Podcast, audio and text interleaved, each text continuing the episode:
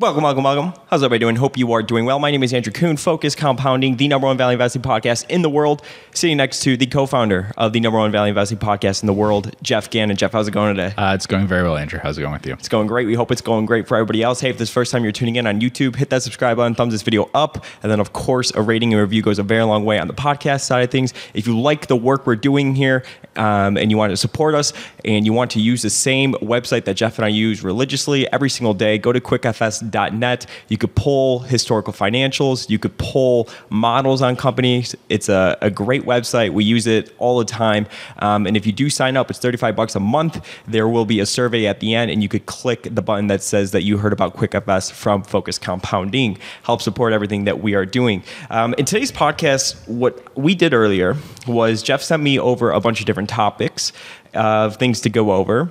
And one of them was how do you read a 10K? The second one was rule of 240, how to work backwards from a future 10 bagger to today's stock price. That's based off of a conversation we had the other day. We were on a little road trip visiting a company. The third one, coffee can portfolio. What really happens if you buy just one stock a year and hold it forever? And then the last one was investing during high inflation. Which stocks work best and which stocks work worst? And we put this up on Twitter at Focus Compound, and I ran a little bit of a poll.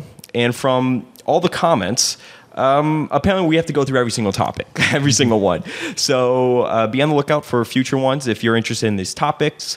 But today we're going to be talking about the coffee can portfolio. What really happens if you just buy one stock a year and hold it forever? Okay.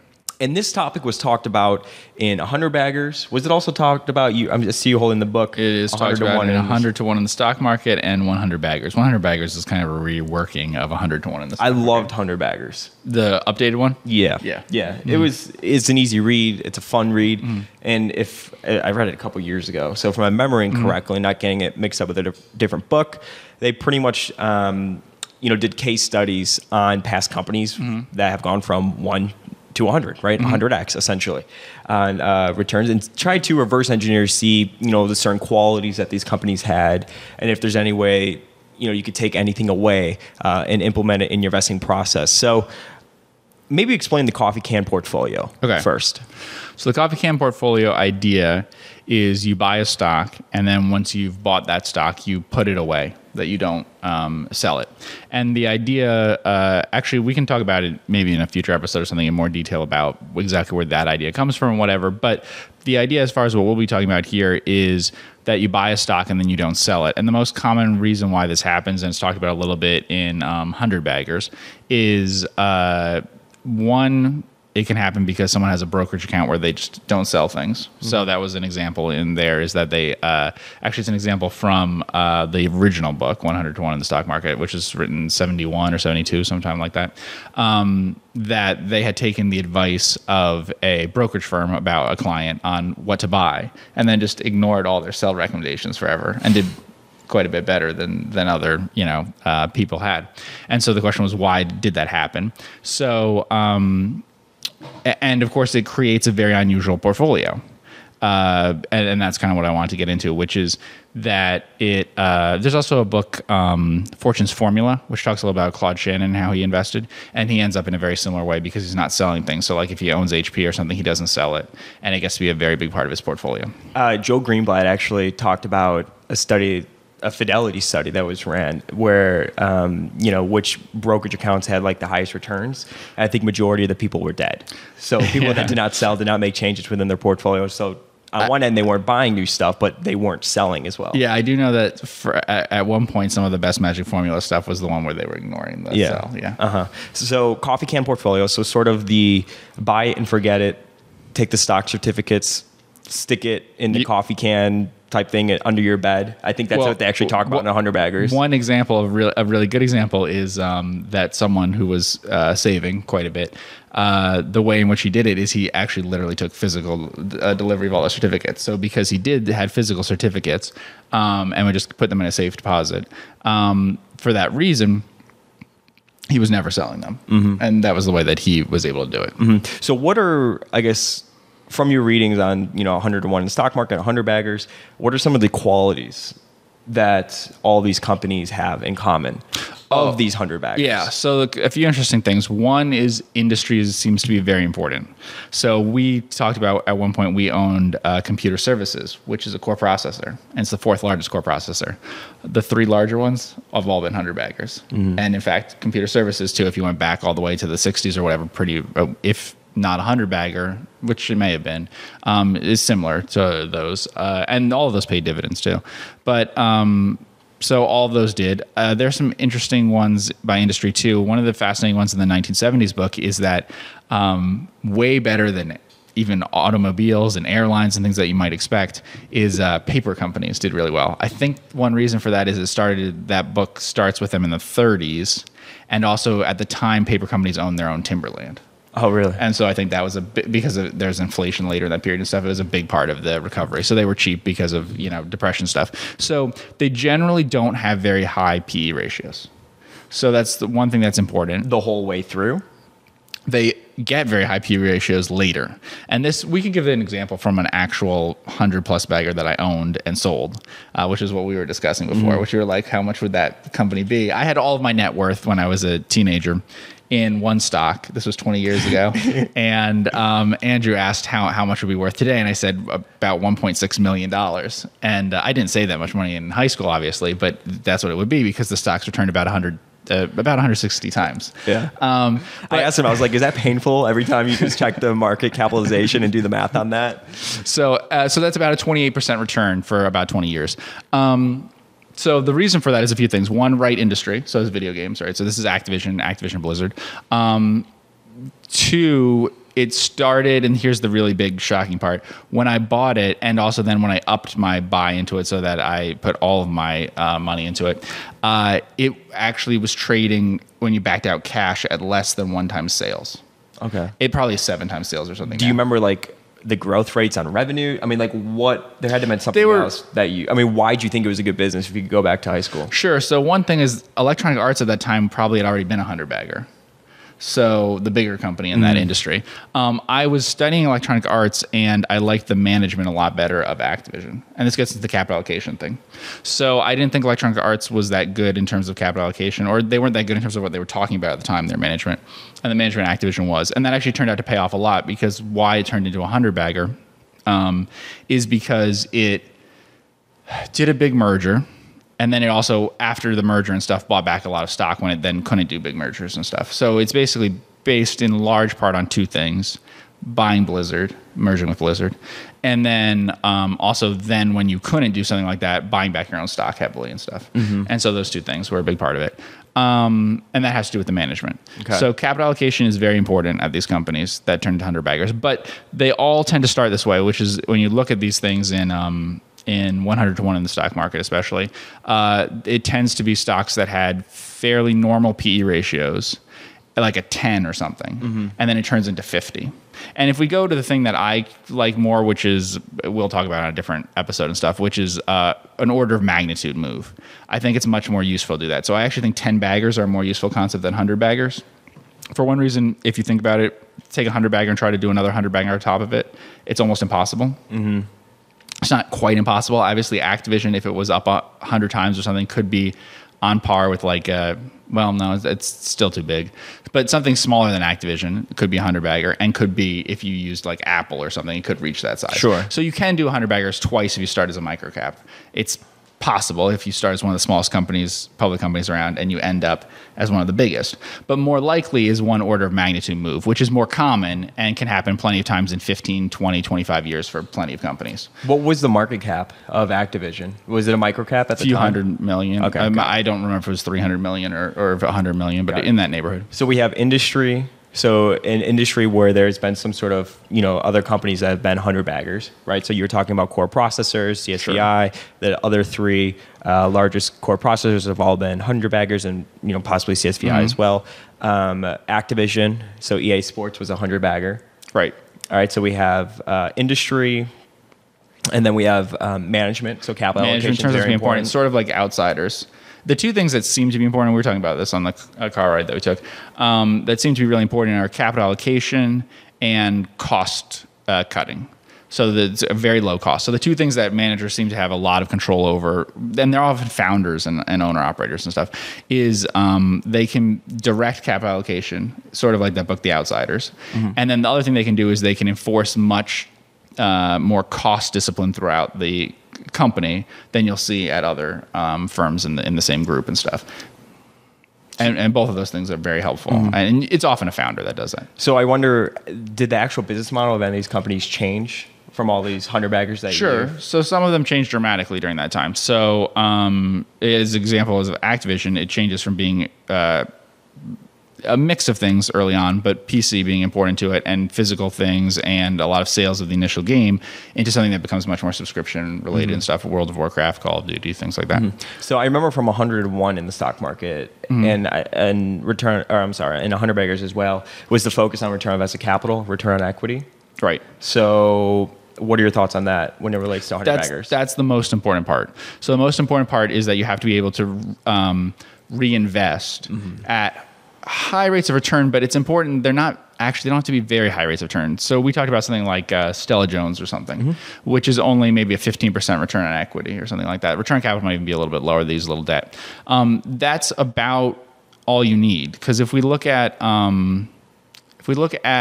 the one order of magnitude move, okay? So being a 10 bagger, you can actually achieve that by retaining all of your earnings. And then in about 15 to 16 years, if you grow at about 15 to 16%, that's your return on equity, you will increase tenfold. And so you just have to do that twice. So if you buy a stock, now we talk about Activision, whatever, that's a 20-year thing. It goes up over 100 times, but to more like 30 times. And in these books, sometimes they 30 years, and sometimes they talk about these things taking 40 years. It's very possible to have a stock go up 100 times in 30 or 40 years if it just keeps reinvesting 100% of its earnings at about a 15% return. And I think much beyond that, it's not so important. So I don't think that an obsession about return on equity and stuff, like they have a 30% return on equity versus a 15. If you had a completely steady 15, that would be fine. And reinvesting it all. Most companies, their problem is they just can't reinvest it all. So you can find plenty of banks that can return 15%, but they would have to pay out dividends of between 1/3 and 2/3 of their earnings. So they can only increase book value by 5 to 10% a mm-hmm. year, you know? Because when you pay out the dividend, obviously now you have a higher return on equity. Right. I mean, plenty of companies have the same return on equity as Berkshire Hathaway has. They mm-hmm. just haven't retained all their earnings for all those years. I wonder how many people automatically disqualify a company as 15% return on equity not being high. Yeah. When you're looking at a lot of these compounder type companies right. that a lot of people like to talk about, yes, the return on equities are, you know, north of 20%, sometimes even like 25, 30%, just yeah. incredibly high. Yeah. And those work faster. Mm-hmm. So if you look, updated to the modern day, some companies have become 100 baggers faster than they did in the past. I don't know if that's the most important thing, you know. Mm-hmm. One of the fastest ones that they mention in the 100 baggers is Monster. Mm. So Monster Beverage is one of the fastest. And I think my guess is that their actual return on capital for most of those years was a 50%, like by my calculation of what their free cash flow divided by their net tangible assets was and stuff. And that doesn't seem to be particular to them, because we were actually talking about Celsius. And the economics of Celsius and Monster look the same to me.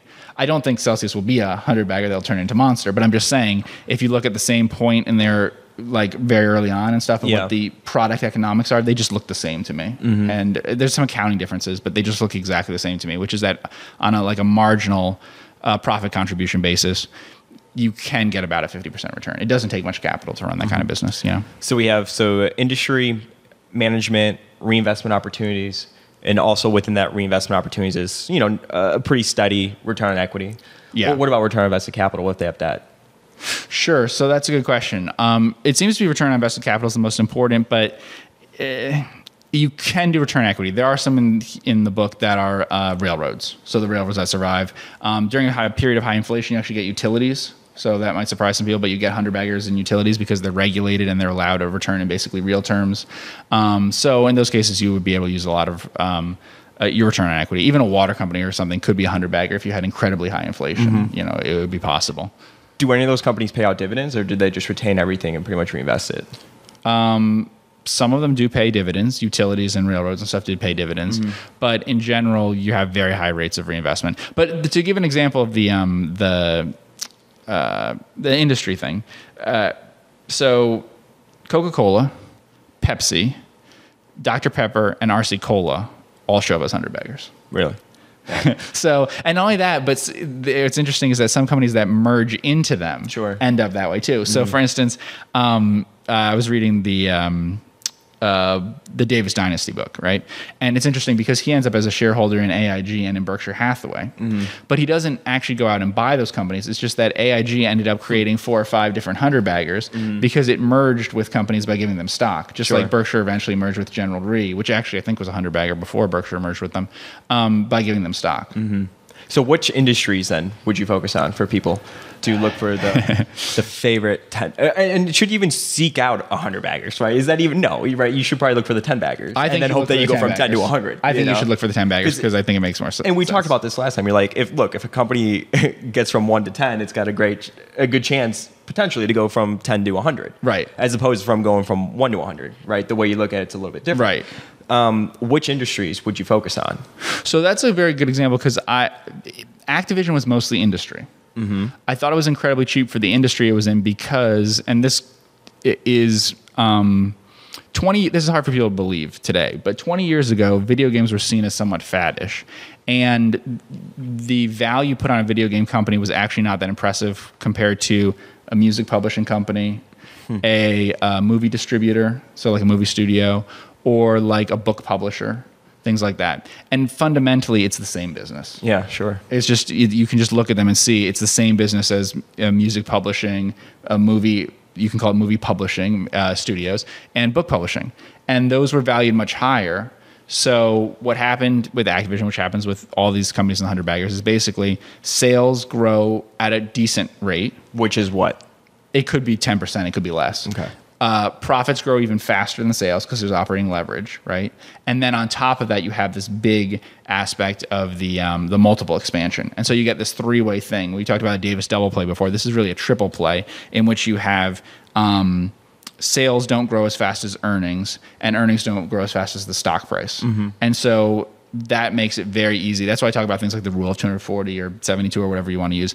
It makes it very easy when you have multiple factors in there to break it down into. Because, like using the 10 to 1 example, I invested in other companies at around the same time as Activision that never became 100 baggers. But J&J Snack Foods and Village Supermarket.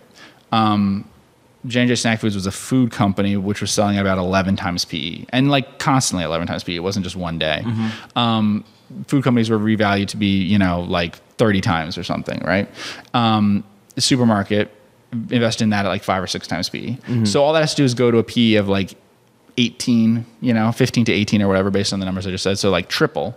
That makes it very easy for it to go up 10 times because actually the earnings don't have to go up that much. And again, that's this case where the margins expand more than the sales. So you can have sales growth of like 5% or 4% or something and actually end up with a 10 bagger. You won't have a 100 bagger, but you can have a 10 bagger if the PE multiple triples and if the margin doubles or triples or something like that. So but how do you come to this decision of selling?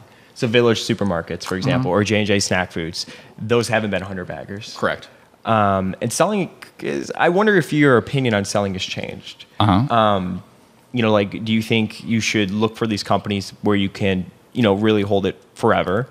And at what point do you sell those forever companies? For example, like J&J and Village Supermarkets, you're up 10x on it. How do you make the decision to sell that? That's kind of hard, right? How do you know that's not the inevitable 100 bagger, and what's the difference between those two stocks versus an Activision, which actually became a 100 bagger? Did the story change? What do you think? There was way more growth prospects with something like Activision, and there was also higher returns on capital because there was lower needs for assets. But I think, honestly, my suggestion to people doing this not as professionals is really to have a coffee can portfolio. Whenever possible, to buy a stock and never sell it. And then forget that you own it, basically, when you go to the next year to buy another stock. And the reason why I suggest that is because I don't think they have the time to evaluate these things again. I think it's very hard for them to... I think if you're a businessman or you're a doctor or whatever, I think that with a lot of effort, you can identify one of these companies that's very attractive, study it in depth, and buy it initially. But reversing yourself on that decision is very, very hard to do. And it gets into quantitative things about whether you should reverse yourself. Like, for instance, should you reverse yourself on Activision? For the last double or quadruple of it, maybe. It's pretty expensive, you know? So it's hard for it to get those kinds of returns again. I mean, we'll never get 100 bagger type of returns, but even to match some of the other stocks that are more boring. But yeah, you would have sold out before then.